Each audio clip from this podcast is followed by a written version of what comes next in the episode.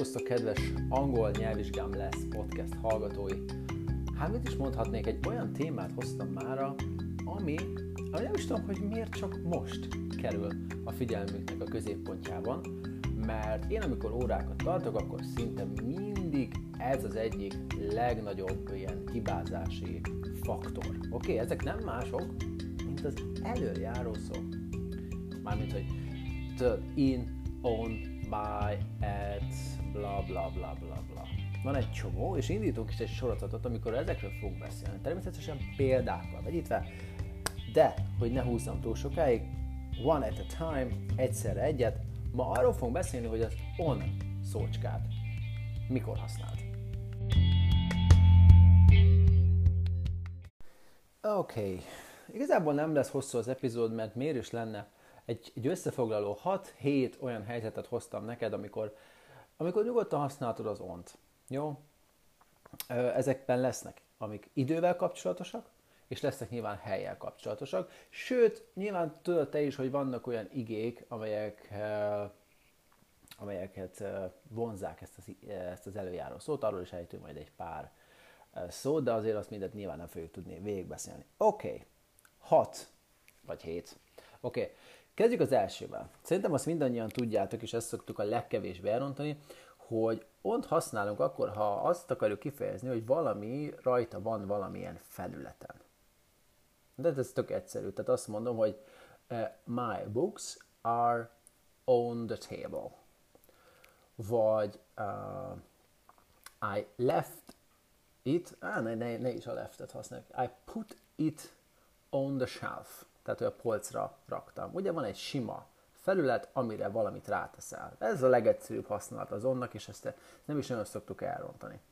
On the table, on the shelf, bla bla bla. Jó? Ez szerintem mindenkinek megvan.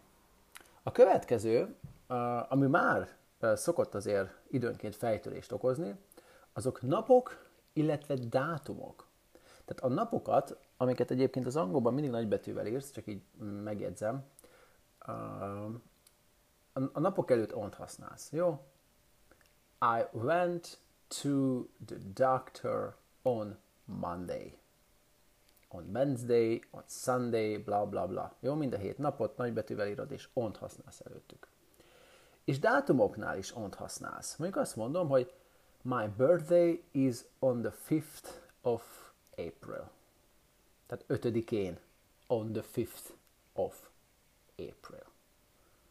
Jó, ez is nagyon fontos. Mert ez is itt rendszeresen szokott galibát okozni, amikor a mondatokat kell szerkesztenünk. Tehát napoknál és a dátumoknál is ont használunk. Jó. Aztán, ha már itt a napoknál tartunk, akkor az angolban vannak ezek a különleges napok, hát már nem csak az angolban nálunk is, mondjuk a karácsony. Jó, uh, mondjuk azt mondom, hogy karácsony este on Christmas evening. Vagy uh, Will I see you on my birthday? Tehát, hogy látlak majd téged a születésnapomon, mondjuk. Nem is tudom, jutott ezzel szemben, mindegy. Will I see you on my birthday? Jó, hát itt a Christmas evening, ugye a karácsony este, a birthday volt a különleges. Vagy ott van például Valentin nap, on Valentine's Day. On Valentine's Day látlak majd Valentin napon. Na, mondjuk ebben a látlak, az ne, rohadtul nem volt benne. Uh, uh, will I see you, or can I see you on Valentine's Day? Jó, és egy Valentin nap, karácsony este, szülinap, ezek ilyen különleges alkalmak, nyugodtan használd az onc. Cool. Uh, jó. Akkor volt már arról szó, de talán mondjuk itt a podcasten annyira nem, hogy az in time és az on time kifejezések között mi a különbség.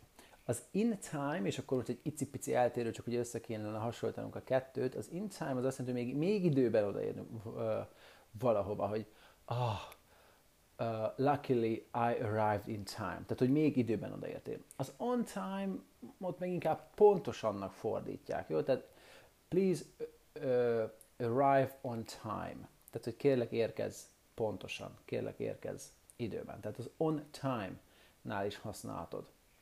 Jó? E, e, csak egy pici pár mondat még ehhez a kifejezéshez, ha ez egy kérdéseket vetne fel benned.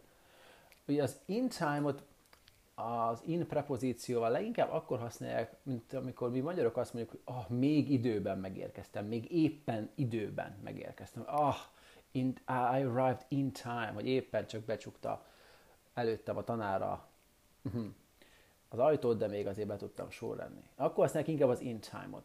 Az on time-ot azt használják arra, hogy pontosan érkez, arrive on time, de nagyon sokszor akkor is használják, amikor azt akarják, hogy, tehát, hogy ne, ne az utolsó pillanatban es be, hanem hogy, hogy, hogy, hogy, hogy mondjuk le, azra is használják időnként, hogy oké, okay, az is jó, a 10 perc előtte vagy ott egyébként, tehát nem feltétlenül pontosan, tehát ez egy félreértés szokott lenni, és csomó példát kerestem már rá, példára kerestem már rá, hogy ezt, ezt hogy is használja pontos az angol. Jó, tehát on time az időben is érkezni. Tehát, hogyha 10 perc előtt arra is időnként használják, hogy on time. De ha azt mondják, hogy in time, akkor az éppen, hogy időben jelenti. Ezt egy kicsit túlmagyaráztam. Oké, okay, tehát on time, pontosan. Oké, okay, aztán képzeld el, hogy az, az internettel kapcsolatos kifejezéseket is használja. Mondjuk azt mondom, hogy I bought it on Amazon, hogy az Amazonon vettem. Vagy azt mondod, hogy he is on Facebook. Vagy azt mondod, hogy I regularly post on Instagram. Uh, I made a video on TikTok. Jó, tehát ezeket a közösségi médiás felületeket, internettel kapcsolatos kifejezéseket nagyon gyakran onnal mondja az angol. Aztán vannak olyan közlekedési eszközök, mint a bus, a boat, a plane, a train, a bike, amiken, hogyha azt akarod mondani, hogy éppen rajta vagy, mondjuk a, csón, a csónakon, igen, vagy a repülőn, nem tudom, buszon, akkor I'm on the bus, I'm on the train, I'm on my bike. Jó, tehát ez is abszolút uh, tipikus. Uh, még egy dolog, például, ha azt akarod mondani, hogy valamilyen utcában laksz,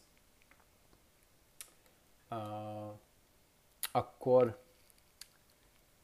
vagy valami, valami, inkább úgy mondom, hogy valami valamilyen utcán van. Ott is nagyon sokszor használja az ont.